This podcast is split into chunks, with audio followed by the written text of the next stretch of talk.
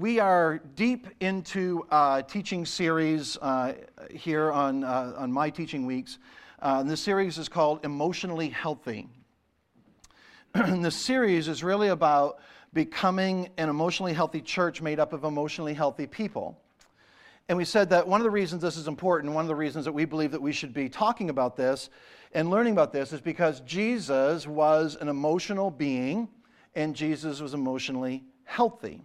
So then, part of the process of becoming more like Jesus, that's the process we're engaged in and following him, is to become more emotionally mature and more emotionally healthy. So we started off this series asking the question what if all of our emotions are places to meet with God? What if God is already there waiting for us? So, so far, uh, I want to just kind of recap real quickly where we've been. So far, we've looked at the, and I think I have a, I have a, just want to kind of put that in front of you to uh, just as a visual here, but here's where we've been. We've looked at the example of Jesus' emotional health. We talked about his spiritual practices, the importance of silence and solitude and prayer. We've talked about family of origin and breaking the power of the past as it relates to that. We've talked about our identity and our calling. And then we talked about accept, accepting the gift of our God given limitations. We talk a lot about our God given strengths and our God given abilities, but we talked about our God given limitations and seeing that as a gift and accepting it as such. We've talked about pace of life and hurry sickness. Not sure how that's going for you. Um, last month we talked about the tyranny of living for the approval of others. And then last time we talked about embracing grief and loss. I kind of feel like we're just getting started. This is part eight, I think, if, I, am counting right. And uh, I've still got a ton of topics I want to talk about, so we're going to see where this leads us. If you've missed any of these in these weeks, I just really encourage you to go to the, to the media player on our website. That's what you're looking at there. You'll find it under the messages tab at faithcommunityfellowship.com. You can listen right there if that's what you prefer to do, or you can download the audio to whatever device you use, or you can subscribe to our podcast wherever you find podcasts. I use iTunes, you can find us there, um, and you can get caught up, or you can go back and listen and like, did he really say that? And you can go check and see if I did. My prayer for all of us in this series is uh, for us as individuals, for us as married couples, for us as families, as households, as a church, is that God would bring us to a place of emotional maturity and emotional health as followers of Jesus. That's our prayer. Today, I want to just read a few verses uh, as we get started, and this is from uh, the uh, book of Ephesians. This is a letter uh, from the Apostle Paul to the church in Ephesus. And this is a passage that is one of those that I've, it's one of my most taught, most preached on uh, passages of Scripture for me. Um, and uh, so I want to use this as a springboard for where we're going this morning. Let me read this. These are the words of the Apostle Paul. Do not let any unwholesome talk come out of your mouths. We could just stop right there, right? Because there's the admonition for today. Let's go work on that. But only what is helpful for building others up according to their needs, that it may benefit those who listen. How much of our talking is about benefiting those who are talking, right? Verse 30 Do not grieve the Holy Spirit of God, with whom you were sealed for the day of redemption. A little, theolo- a little theology in there. Get rid of bitterness rage and anger, brawling and slander, along with every form of malice. I love how he just says, get rid of it. There's no how to, it's just do it. You know, it's like, well, that's really helpful, Paul. Thanks a lot. Verse 32 be kind, compassionate to one another, forgiving each other, just as in Christ God forgave you. That's where we're going to spend some time this morning. Let's pray together. Heavenly Father, we're thankful for this uh, time together as a, as a family. Um, I pray that you would uh, just illuminate the truth of Scripture today. I pray that as we look at your word, that your Holy Spirit would have uh, just uh, margin in our lives and in our minds right now to just to speak to us, to show us uh, what you want for us to hear. God, I pray this process that you've begun in us these last few weeks as we've been talking emotional health, that it would continue today as we start to talk about some concepts that really affect our relationships. And uh, Pray that we would be able to live in the peace uh, that you've given us. And we thank you in Jesus' name. Amen. I wonder if, uh, are you intrigued at all by urban legends? You know what I mean by urban legends? Um, just Google urban legends sometime if you want to spend some time in a rabbit hole, because, wow. Um, I am tr- intrigued by them. I really am. And I, I love debunking them. I try every time I get a chance on Facebook when somebody, you know who you are, post something like, do this or the whole, everything's going to implode. And if you don't do it, then they're coming to get you and that kind of thing. And I love correcting people on that because it's what God called me to do. So um, I, uh, like the things people believe. Huh, yeah, anyway. Um, but you know what's weird? is that some urban legends um, have found their way. In, first of all, some of them are actually they have a little a bit of truth. They've started around a little kernel of truth, and then they just just kind of exploded into this nonsense, right? But what's weird is that some urban legends have found their way into our thinking in the church. And urban legends are those things that everybody uh, kind of thinks they know, uh, but it really isn't so, right? And maybe it has a ring of truth to it, but and you say it, and then you're like, wait, wait, is that actually, that doesn't sound right, you know? Um, and the more that you explore it, you mo- the more that you then discover the truth behind it. There are also some spiritual urban legends, that's what I'm going to call them today. Spiritual urban legends that we believe, and upon closer examination, simply aren't so. So we need to be careful to not put God's uh, put words in God's mouth Sometimes we need to bore down a little deeper than the cliched responses and catchphrases. And the reason I mention this is uh, I believe there are some really destructive urban legends in the church around the idea of forgiveness. It only, see, it only took me a few minutes to get right there, because this, is where, this is where we're going to park for the rest of our time today. And I've always known this to be true that there's a little there's confusion and there are things that we've believed about forgiveness that aren't necessarily true and certainly aren't what God has said about it. Um, and maybe because we've been talking about emotional health for a few weeks now, and I'm finding that I find that people um, typically have some pretty heavy junk that they're dealing with when it comes to their past and it comes to their past relationships, current relationships with parents, step parents, siblings, whatever, when their children, their adult children, when it comes to their employers, their business partners, whatever. And I've discovered that there's a truckload of misinformation about what people are saying that the Bible says about forgiveness and how God defines forgiveness and what our responsibility really is when it comes to forgiveness. So, today I want to expose a myth about forgiveness, specifically the myth that says that some things can't be forgiven. And as we get ready to expose what Satan says and compare it with, because we believe that there is a personification of evil, we believe that there is an enemy of our soul, we call him Satan. And we take what he has to say and compare it to the truth and to see how, if we listen to the lies, how that impacts us. And how, if we listen to the truth, how then our lives can be lived out. So today we're going to look at several different passages of Scripture. Um, for those of you who've been around listening to me teach for a while, first of all, thank you and God bless you. You've, uh, you know that I like to take a passage, kind of stay there, walk through it, maybe draw out a single truth through it, talk about that single truth over and over and over again. Sometimes I like to walk verse by verse through a narrative, through a story in the Bible, draw out the dominant theme. Today's one of those days where I'm going to jump around quite a bit in the scripture and I'm going to touch on several different passages. So this morning, more than some weeks, this would be a great week for you to use your Bible app because we have uh, all the bunch of the scripture that we're going to use this morning right there, ready to go. So let's get into this, exposing Satan's lie that some things can't be forgiven. This whole idea flows out of a role that Satan has a role that Jesus talked about and experienced, a role that the Old Testament uh, uh, character Job mentioned, a role that you and I have experienced, and that is that he loves to take on the role of the accuser. And as we get started, let's, let's look at this ancient lie as it plays out in three different kind of scenarios. So, Satan's ancient lie that some things can't be forgiven shows up in these, at least these three ways. So, number one is that there are some things that God won't forgive. It's an ancient lie. they're either too big or they're too bad. And the enemy, the accuser, comes along and says, Man, there's no way God can forgive that. There's no way God can look the other way on that one. There's no way God can overcome that. the second version, and you're like, ah, I don't think I believe that. Okay. Second, maybe you've heard it this way. Number two, there are some things we can't forgive. There are some things that are too big or too bad And we sometimes come up with, with this mindset that says, there's just no way I could forgive that. A couple things about this lie. We tend to uh, blow things off by saying, I'm not ready for that. I can't do that yet, even when God has told us to do it.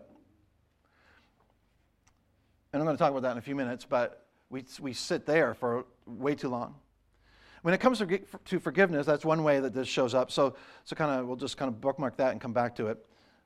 And often when you feel like, oh my goodness, I, I, I can't forgive that, first of all, listen, you're absolutely right. You can't on your own, in your own power, in your own flesh ability, like you as a human, fall short of being able to forgive that. You're right.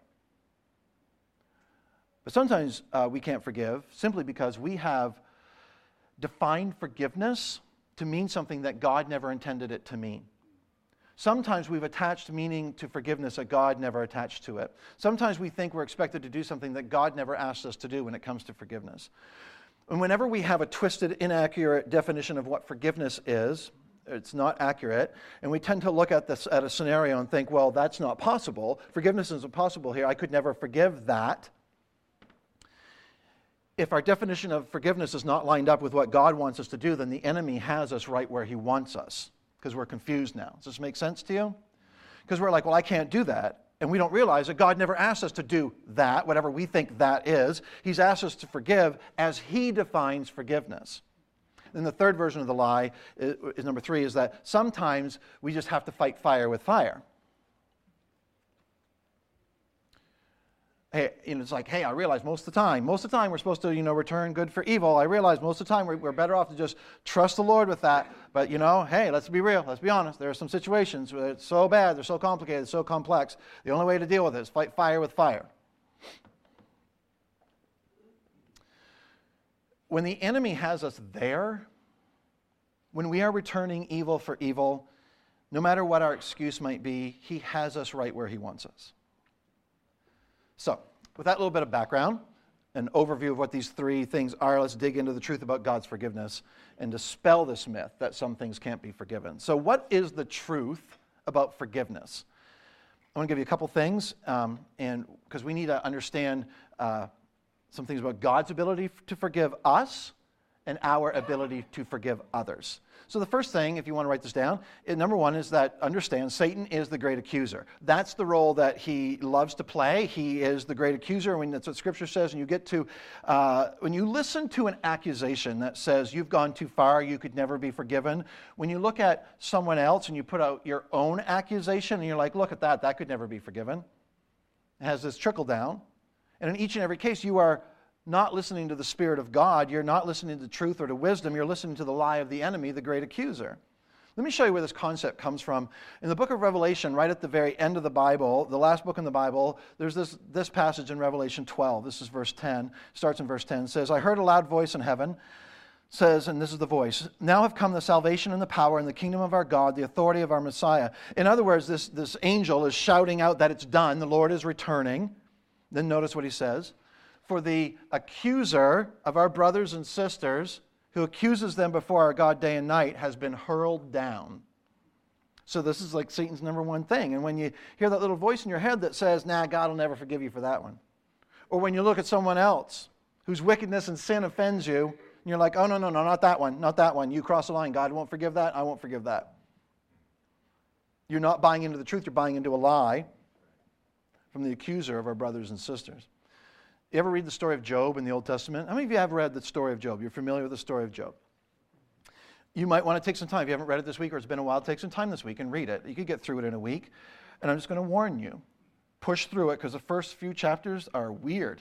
They're, they are, they're just weird, and I don't even understand the theology of it all. I don't try, and don't try to figure that out. Just get past that, because there are some things that God, there's some questions raised that God decided not to answer, okay? And so we'll get an answer, and for now I'm okay with that, that I don't have the answer. But somehow the enemy and the angels were in the presence of God, and Satan steps up and he began, begins to accuse who he sees as God's number one faithful person on earth, a guy named Job. And God's like, uh, eh, eh, This is the most righteous guy on the earth, Satan. And Satan's like, Well, of course he is. Look at everything that you've done for him, look at everything you've given him. Of course he's righteous because you're blessing him like crazy. And for reasons that I don't understand, and I, I would like to know someday how this all works, God says, Okay, I'll pull my blessings away and what we know as the trials of Job begin. And all through his story, he still doesn't curse God. When you're reading the book of Job, be very careful not to, not to proof text and pull verses out, because I know sometimes we do that. We're like, oh, that's a great verse. And most of Job is his comforters not comforting. They're giving, well, because what they're giving him is more urban legend. They aren't giving him truth. So be careful what you pull out of there and post on your Instagram because that may be, it's in the Bible, yeah, but it's com- coming from a voice of someone who's actually not speaking truth. Does that make sense? Anyway. Um, to the point where, where Job's wife, it got so bad, his wife is like, well, just why don't you just curse God and get it over with? Just curse God and die. Like, thanks for your support, hon. So Satan comes back again, and he's only he's like he's only doing this because you haven't uh, you haven't touched his body. You haven't affected his health. I've only been able to, uh, attach, uh, attack and touch his possessions and his family. So God's like, okay, then let's go to the next level. Go ahead, take away his health. And he goes through all these trials, loses his possessions, loses his wealth, loses all the stuff. He loses his health, and he still refuses to turn on God. I know, sometimes I think all this story does is raise more questions than answers for me, except for one thing to understand Satan's role as the accuser. That's crystal clear to me. And every time I look in the mirror and I accuse myself, and every time I look at someone else and I accuse them, I am not doing the work of God, I am doing the work of the enemy. And I wish more of us really, I wish we really understood this, just in terms of, you know, where those areas where we don't necessarily see eye to eye. Because there are areas where you and I don't always agree on everything, correct? Okay. So like there's a hockey game tonight. So that just start with that. Some of you, well, sorry, that's borderline blasphemy. I understand. Sorry. Um, some of you might be brand new to this church, and I apologize for all of this. But if you're new to church in general and Christianity and the whole deal, uh, you might not be aware of this. But sometimes Christians fight with one another. No. No. Who knew? Who knew that it happens in churches? One church to another within church, this section of the church versus this section of the church. Glad seats filled up a little bit. You're doing better now. You got a better chance. So, uh, you know, but we, it's the truth. Sometimes we do, we don't see. Usually, over really temporary and obscure stuff. That's what we fight about. I know me. Um, I'm with you. Let's start a revolt. I hope you're missing the purple curtains because I'd love to get that fight started. Um, you're like, oh, I didn't notice that. I knew something was different. We fight about the things that aren't so clear. Christians will write books and magazine articles and they'll blog about it and they'll protest and they do like they protest. First of all, I think Christians protesting non-Christians is I'm not sure how much of a representation of Jesus that is, but Christians protesting other Christians, uh, I think, just breaks his heart. And uh, we do these things to one another over obscure issues. And every time we do, we think we're helping God out. We're like, I'll do this for you. I'm representing you, God. You could do it without me. So I'm going to get in there and fight the battle for you. Jesus wouldn't, wouldn't, wouldn't take that swing, so I'm going to. And reality, we're doing the work of the enemy the one who accuses our brothers and sisters, Revelation says, day and night. Second thing we need to know about God's forgiveness, whether it's for us or for others, that God loves to turn his enemies into family. That's his agenda. Like, what does God want for my life? That's what he wants for our lives. That's what he wants. Just as the enemy loves to accuse, God loves to come along and take those who are in have positioned themselves as enemies, not only turn themselves into friends, but then he adopts them into his family. And frankly, I think sometimes uh, there's nothing that frustrates some Christians more than that. You know, because we don't mind that, that he forgave us, but once we're in the family, we don't really like want the rest of the um, riffraff coming in. Let's just, you know, that's what we're saying. Yeah. Like you just let them off the hook, God? How'd you do that? What's that all about? I was trying to think of an example. And uh, every time a political season rolls around, which is non freaking stop, can I say that in church? Non stop, it's political season. We used to get a three year reprieve from that, but reprieve from that, but now we're, I don't know. Every time some celebrity figure says something that you think, uh, you interpret as being anti this or that or something else, um, sometimes it's just nothing short of hatred by Christians towards people who are sometimes unknowingly advancing the enemy's agenda.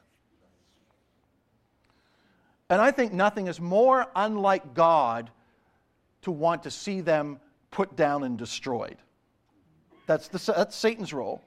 Jesus said he came to rob, kill, and destroy. Paul said, while we were God's enemies, he died for us. Not because we said, hey, God, I'll make a deal. If you pay the price, I'll cross the line. If you pay the price, I'll, I'll become your friend. No, while we were his enemies. So I want you to see um, with your own eyes where this is coming from because throughout history, uh, this isn't just about modern day Christianity, this has been going on for a long time. God's people and their leaders have often forgotten this simple principle. So let's take a look at a passage in uh, another kind of obscure and interesting book, in the book of Ezekiel in the Old Testament. Um, I doubt that you've done much reading in Ezekiel lately, unless that's where your reading plan happens to land you right now. But this is, this is another strange, strange book that requires a lot of context to understand and to apply. Um, and even if the, you don't find the book weird, I'm going to tell you Ezekiel himself was a strange one. But uh, God used him, and he preserved his message for us. Ezekiel chapter 33. So the Lord speaking through the prophet Ezekiel to the nation of Israel and to their leaders. Here's what he says. Verse, uh, chapter 33, verse 11. He says, Say to them, so the Lord saying to Ezekiel, Say to the people of Israel, As surely as I live, declares the sovereign Lord, I take no pleasure in the death of the wicked, but rather that they turn from their ways and live. The heart of God is to forgive. That doesn't mean there's not a price to pay. It doesn't mean that there are no consequences. Doesn't mean that there's not a real heaven and a real hell. But the heart of the Lord is not one that takes pleasure in the death of, in the words of Ezekiel 33, the wicked. Because that's the last straw. He does everything he can to see them turn. And if anybody doubts that, you just need to look at the cross of Jesus. Let me read on, verse 14, Ezekiel 33. If I say to a wicked person, You will surely die, you know that's a bad day. When you hear God say, You have crossed the line, you are a dead man. Okay? That's, a, that's bad. But they, they then turn away from their sin and do what is just and right. If they give back what they took in pledge for a loan, for example, or return what they have stolen, or follow the decrees that give life, and they do no evil, that person will surely live. They will not die. None of the sins that person has committed will be remembered against them. They've done what is just and right, and they will surely live. So the enemy's lie is that there are some things that God can't forgive. And because there's some things God can't forgive, there are some things we can't forgive or maybe shouldn't. And the truth is, there's nothing he won't forgive. Amen.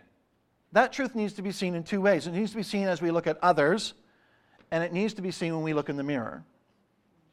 There are probably uh, some of us who are wondering, well, can I really, can I really step over the line and be adopted into God's family and change from the inside out? Is I mean, I'm not sure, Todd, that you understand my story. I don't think you really know what I've done in the past. I don't know how thorough you do your background checks. I don't need to understand. Here's the deal. I don't need to understand what you've done in the past. We need to see other people through this lens of truth. That God takes no delight in the death or demise or the judgment of the wicked. So how can we?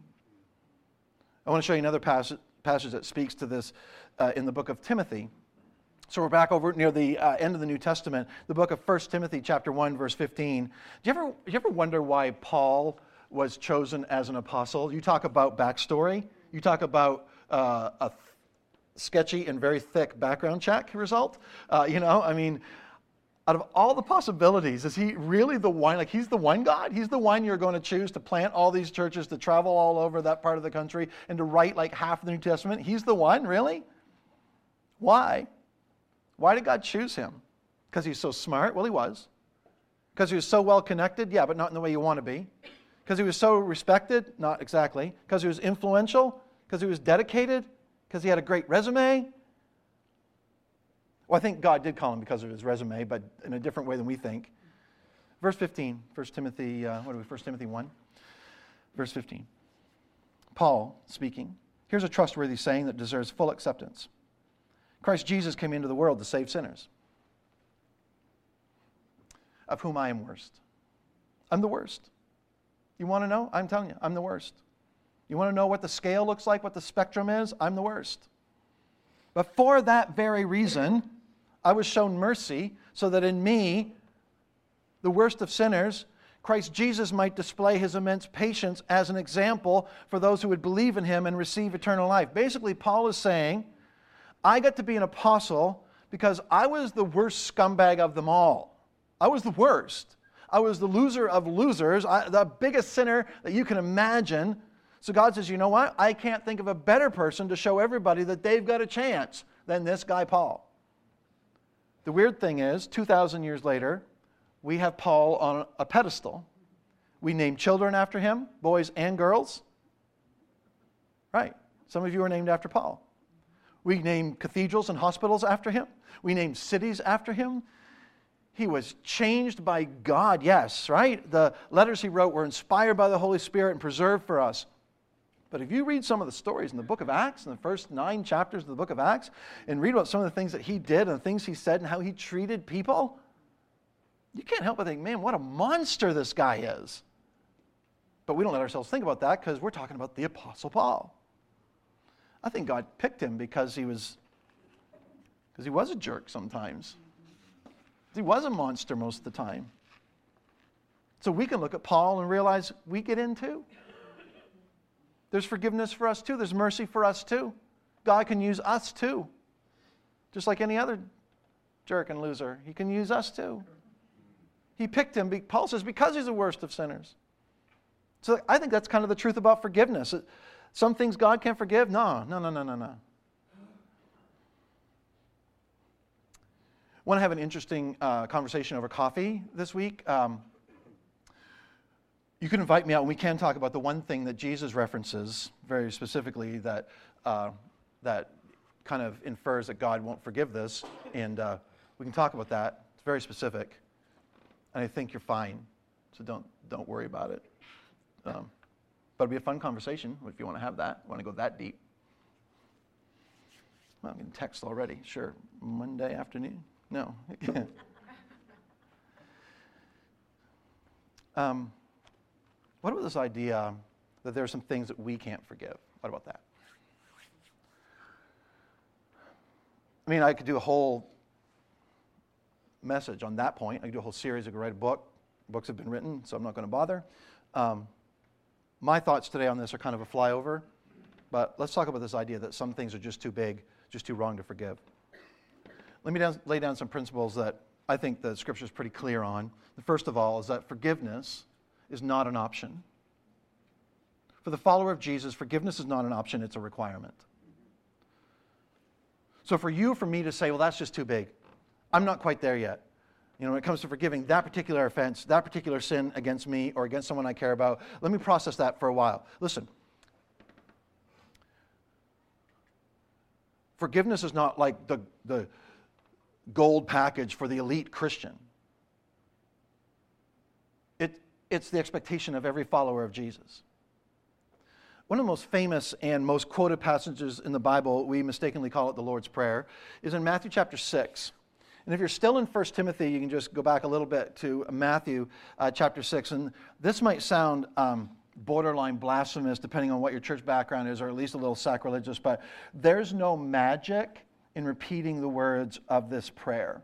The power is found in following the example of Jesus. That's where the power is. This is how, this is how we should approach our Heavenly Father. In fact, Matthew has a version of the Lord's Prayer, and Luke has a version of the Lord's Prayer, and they're slightly different. So, um, if you think you somehow have to recite a certain prayer a certain way, you might want to do both of them just to make sure you get it right, okay? Or maybe merge them together. It's not something to be recited, and there's nothing wrong with reciting it, but it's, it, there's a bigger point. It's a model to be followed. Says this, though. Let's read the words. Jesus speaking. This then is how you should pray Our Father in heaven, hallowed be your name. Your kingdom come, your will be done on earth as it is in heaven. Give us today our daily bread. Forgive us our debts or sins, as we also have forgiven our debtors or those who've sinned against us. So, how did Jesus teach us to pray? Lord, forgive me in the same way that I have forgiven others. Not sure how often you pray those words. Oh, and just in case we miss it, there's a little uh, there's a little part here that I wish we would memorize as well. If you just keep reading in this passage, in verse 14, it says, "If you forgive other people when they sin against you, your heavenly Father will also forgive you," which is cool. But here's a verse that never finds its way into like onto Christian merchandise or like you don't probably have a T-shirt with this on it. But if you do not forgive others their sins, your Father will not forgive your sins. You're like, ooh, I don't like that one as much. I know. It's the lie of the enemy that says you can't forgive.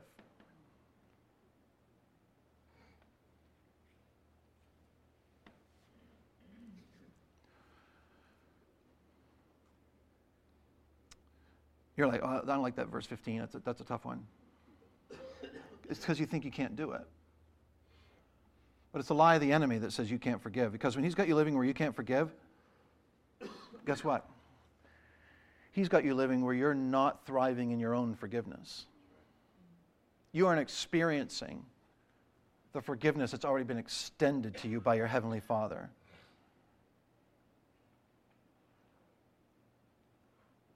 Next thing about forgiving others is that forgiveness always starts with a look in the mirror.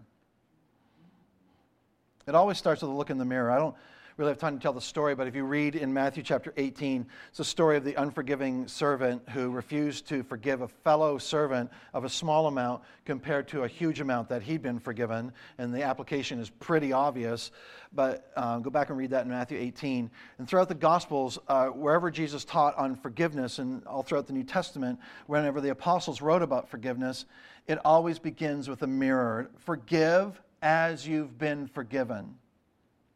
Forgive us our trespasses or forgive our sins as we forgive those who've sinned against us. God will forgive as you forgive. And the weird thing is, and I'll let, again let the theologians argue about this one. This is the, at the end of a story of um, the unforgiving servant in Matthew 18, a king who'd forgiven the debt of one who then went out and wouldn't forgive someone else. And the king reinstated the debt on the one who wouldn't forgive.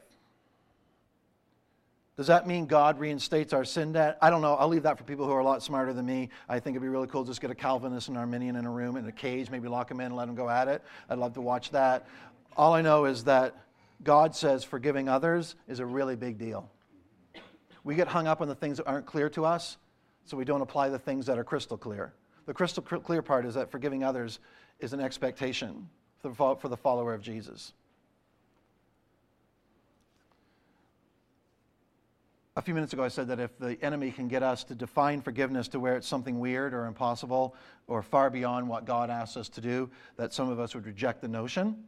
So let's talk about what forgiveness is and what forgiveness is not, especially in light of this that there, there are two realms of forgiveness. There's there's an eternal realm and there's an earthly realm. God's eternal forgiveness is like a clean slate, right? When you, you and I stand before the Lord, the old is not brought up again. It's a clean slate. But even God's forgiveness in the earthly realm is not necessarily a clean slate because we, there are still consequences. So we need to understand that. So uh, let's just put it in a soundbite, okay? Uh, it would be this that forgiveness is not pretending that nothing happened. We're going to talk about forgiveness, what forgiveness is not. It's not pretending that nothing happened. It's not forgive and forget. A lot of us kind of picked up this idea, and it's been repeated in the church for a lot of years, as long as I can remember. And we're like, oh, I can never forgive that because we think that forgiving means acting like it never happened. That forgiving means I got to forget about it, like just totally forget about it. part of that is from the Old Testament. The Bible uses a phrase that says that when we're forgiven, the Lord remembers our sins no more. That's in Isaiah 43, where he says, I, I am he who blots out your transgressions for my own sake and remembers your sins no more. Um, I think it's the New American Standard that says, puts it this way remember your sins against you no more. Because, I mean, how many of us have ever heard uh, the verse about God casting our sins into the sea? You know that verse I'm talking about, okay? You know, you know what the sea is called? What's it called? Right, the sea of forgetfulness, which is nice, but it's not in the Bible. We've, we've, we've, we've called it the sea of forgetfulness, which contributes to our misunderstanding of what forgiveness is. When the Bible speaks of God not remembering something, it doesn't mean he has amnesia. It doesn't mean he has memory loss. He does. How, how can he be omniscient, which is all knowing, and forget something? It means he doesn't keep a list of our sins. He doesn't respond to us in light of what he knows about us. Of course, he remembers what you did. He's God. I've even heard people say, teach this, which blows my mind, that if you confess your sin to God, He'll forgive you. And if you don't really believe that He forgave you and you confess it again, that He's like, What? What are you talking about? I don't know what you're talking about. Well, there's a theological dilemma right there because that means there's something that God doesn't know. So think about that. What it means when it says that God remembers no more, it's not that He forgets, but that He doesn't respond to us in light of it. And this applies to us too. So, this is God's definition of forgiveness. You ever forgotten something? Like ever? Have we all? I think I. You've forgotten more than you knew, right? Have you ever forgotten something on purpose? I've forgotten lots of things. I don't know how you forget something on purpose. I don't understand the mental process of forgetting something on purpose. Because I know how to remember something. I remember something by writing it down and putting it on my calendar, and then the phone reminds me. That's how I remember, okay? Does it, so, does it work the same way? Here's my to do list. Here are the things I have, the appointments I have today, the meetings I have to remember. Here's my uh, to do list. And then over here's my to forget list. Must forget, must forget, must forget. Check that off. Forgot that. Good, forgot that. How does that work? Think about it. And we're laughing because we're laughing at ourselves because we bought into a lie that forgiveness equals forgetting. The idea that our forgiveness of someone or of ourselves involves forgetting the offense is, I don't know, I think it's a little bit crazy. It's oversimplified and it's impossible. But if it means to stay on our hard drive but to never be accessed again, that starts to make sense to me. Now it's doable.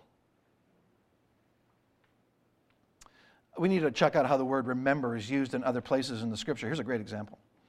In Genesis 7, the last verse in uh, chapter 8, uh, last verse of chapter 7 into chapter 8, should say, says the waters, this is about the, the flood in Genesis, says the waters flooded the earth for 150 days. But God remembered Noah. God remembered Noah. It doesn't mean that God, some angel comes running into God and like, hey, God, you left the hose on. You would not believe what's happening, you know? right? And like, oh, I rem- oh yeah, there's a guy out there in a boat. I forgot, totally forgot about him. I got busy doing other things and I forgot. Oh man, poor Noah. I hope he's okay. When God asks you to forgive, we need to understand He's telling us that we no longer take things into our own hands. We no longer get even. But he isn't saying you need to act as if it never happened. That'll drive you nuts. It's not possible, and it's not how God forgives us. And if Satan can get us to think that forgiving means absolutely forgetting, he's got, to, he's got us where he wants us because a lot of us won't even think about forgiving because we don't know how to forget. And this, I mean, you know, you pull in here today and someone gets that parking spot that you really wanted. Well, it would never happen at church, but at Walmart after church. You get over it, it slips your mind by tomorrow, you're fine with it. But the big ones, the real hurts in life, of course, you don't forget that. So forgiveness is not about forgetting. Secondly, it's not about removing all the consequences. When God forgives, He doesn't remove all the consequences. The story of David is a great example of that in 2 Samuel 12 in the Old Testament especially verse 13 of 2 Samuel 12. This is after David's sin with Bathsheba and his murder of her husband. And the prophet Nathan comes up and he says to him, Here's this whole story. And by the way, this story's about you. You are the scumbag that I'm talking about. You're the one. You're the guilty one. And David confesses and all that. And he's told this is The Lord has taken away your sin. You're not going to die. But because you've made the enemies of the Lord show utter contempt, the son born to you will die. There were a bunch of other consequences that would follow him throughout his life natural consequences. God forgave him. He gave him a second chance, He even write scripture after this. We sing some of his words that he wrote after this. But there were certain consequences of those choices and behaviors that were never taken away.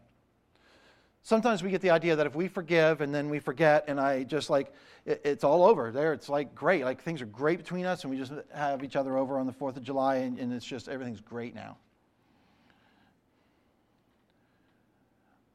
If, if you do something really bad to me or to somebody that I love, I don't immediately trust you again. It's a wisdom element here. Trust isn't something you just give everybody, trust should be something that's earned. And what we tend to do when someone who has trusted us violates that trust, we first of all kick them out of our circle of trust, right? And they, to, to quote a famous philosopher, and they're like, uh, hey, you're holding that over my head because you don't trust me. What's the deal? You're holding this over my head. I thought you forgave me. I'm not holding it over your head at all. It's just that you're kind of back to square one with the trust thing. You got to earn that back. Forgiveness means you've got a second chance, but it doesn't mean you're right back where you started. Does that make sense? Eternal forgiveness kind of works like a clean slate, but here on earth there are consequences. Forgiveness means, you know what? There's a possibility of a healthy relationship here. Let's see if we can rebuild this trust. I'm not going to hold it against you anymore. Doesn't mean all the consequences are removed. It's going to take us some time. It's going to be work and it's going to be messy. You with me so far on this? Anytime we're talking about forgiveness, and it's such a huge subject, um, I get all these questions afterwards, and um, usually I get, yeah, but what about? right? That's usually the question I get. And let me tell you something about what, my story that you don't know. I think the um, I think the most common question I get after a talk about forgiveness is, yeah, that's all great, and I think you're probably right on all that stuff, but what am I supposed to do? Like, how am I supposed to forgive the person, or am I supposed to give, forgive the person who just kind of like keeps bullying me and stealing my lunch, if you know what I mean? You know what I'm talking about. That person, that difficult person in my life. Some people think, you know, that if somebody's stealing, bullying me and stealing my lunch, I just, just make an extra sandwich because uh, Jesus said, you know, turn the other cheek, go the extra mile, or whatever. You know, here you go. I'll just let's take Jesus' words in context, in light of everything that he taught. In Luke chapter 17, he's teaching, and he says this. He says, "If your brother sins, rebuke him." That, would, that applies to brothers or sisters. And if they repent, forgive them. But you don't say, you know, there's part of me you didn't run over yet. Let me lay down so you can back over me again. The truth about our enemies is that, and, and how you define enemy is totally up to you, right? Could just be the difficult person in your life. But here's the truth evil for evil is always a bad move. There's never a situation to return evil for evil. Romans 12. I love this because uh, we might run into situations where uh, we'd like to kind of forgive, but they just won't let up. Ever been there? We'd like to move on, but they just keep poking at it, poking at it, poking at it, you know? You got this ex spouse, or you got a former business partner, or you got an estranged family member, or whatever, and they just won't let it go, and they just keep throwing evil your way and keep making life difficult. What do you do? Romans 12, verse 17 Again, the Apostle Paul spent a fair amount of his ministry time in prison. It's context. It says, Do not repay anyone evil for evil. Be careful to do what is right in the eyes of everyone. I mean, how do you do that? I can always keep everybody happy, right? That's not what he means. He says, if it's possible, as far as it depends on who? As far as it depends on you. Live at peace with everyone. Yeah, but he won't, but she this, and that. No, as far as it depends on you, live at peace with everyone. Does that mean if we're really walking with God, if we're really like being this fully devoted follower of Jesus, that then it's just, we're just going to like magically live in peace with everyone? No. Might amp up, actually. Jesus didn't get to live in peace with everyone all the time, neither did the apostles. But as much as it's possible, they were returning good for evil. Verse 19 of Romans 12 Do not take revenge, my friends. Leave room for God's wrath. For it's written, It's mine to avenge, I'll repay, says the Lord. In verse 21, do not be overcome by evil, but overcome evil with good. So that leads to this very important principle where we're going to wrap up here that evil for evil is always a bad move when it's being piled on and you're being treated unfairly. But catch this Paul kind of says, if they don't stop, you can ask God to take care of it. I don't know if that means like, okay, God, get them. You know, I don't know. I don't know what that means. It's just like, trust God with it. He'll do whatever, okay? So take your hands off. And uh, I thought you might be uh, offended by that, so I'm glad that you're not, because you're like, yeah, that's right. Um, it's, uh, that's kind of what Paul says. He's like, don't take it into your own hands to repay evil for evil. Uh, don't get your own revenge. Leave that with God. Just leave it with God. And he doesn't, you can give him some suggestions. He's okay with that. He has his way, he'll deal with it. But when we do that, we remember God doesn't take delight in the demise of the offender. Or Ezekiel called it the wicked. It's like God's like, yeah, I was hoping you'd let me do that. I'll take over from here, and oh boy, are they going to pay? No, I don't think that. That's not his agenda. God's agenda for the person who's offended you is restoration. And in reality, when an enemy turns and becomes your friend, we're all okay with that, aren't we? Aren't we?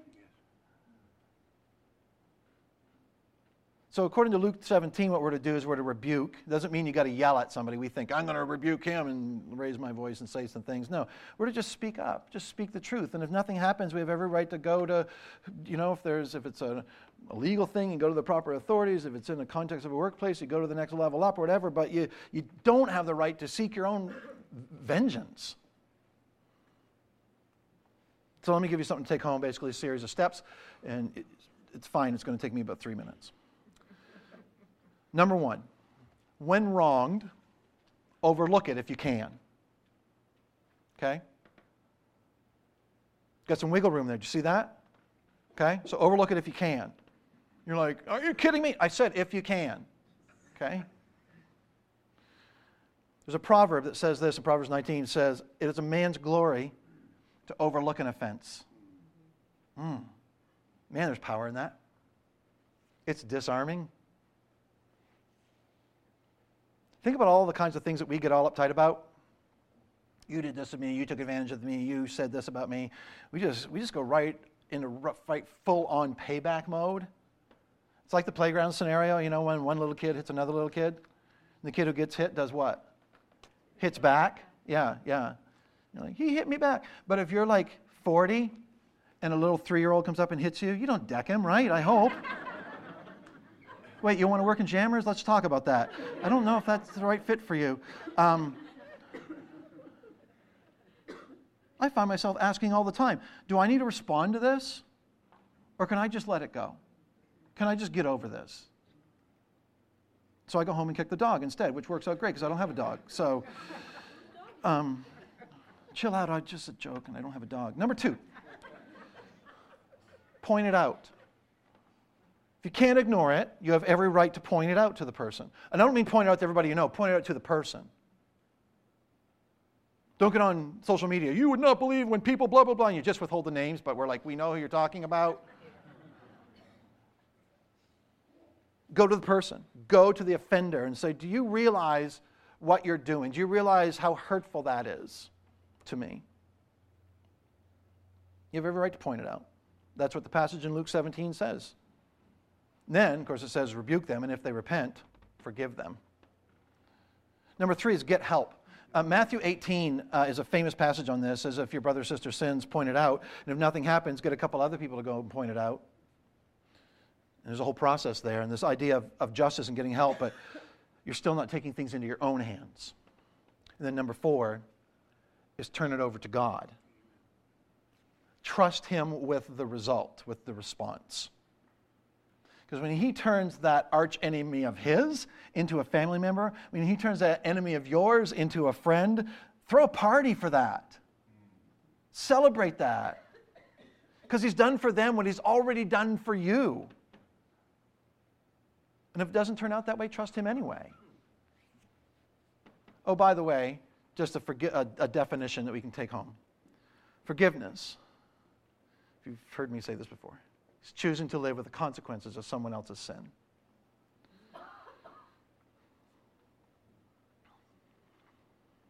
You're like, that's deep. Thank you very much. Not original with me. I believe, uh, I believe it's Philip Yancey's definition that I landed on a long time ago and never found a better one. Forgiveness is choosing to live with the consequences of someone else's sin. And Satan loves it when we don't know what forgiveness means. He loves it when we get it all confused and convoluted and add things to it. God loves it when we come to understand what it means. God loves it when, he understand, when we understand what He's asking of us. Because when we really understand, it means we can live in freedom. It means we can live in peace. Knowing that we've been forgiven, we can live in abundance in our relationships with each other because we know what it is to respond appropriately when we've been wronged. And ultimately, then we've positioned ourselves to live a life that's characterized by worship, a life that is pleasing to God, a life that cries out in praise for the incredible mercy and amazing grace of God in our lives. The band's going to come and we're going to sing a song, sing a few songs together. Uh, next week, uh, I'm on again next week, and we're going to follow up. But I want I want to let this percolate uh, for seven days.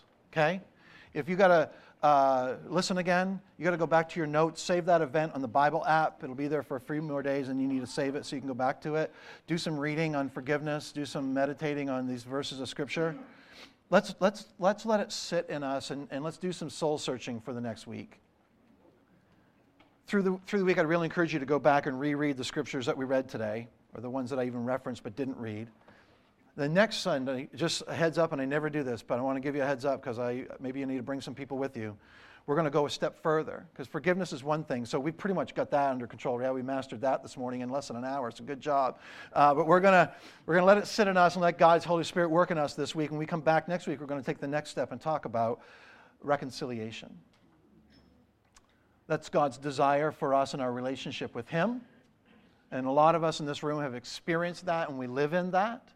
We know what it is to be restored in our relationship with God, to be re- reconciled with our Creator and Heavenly Father. But we might be living with some difficult or even estranged relationships.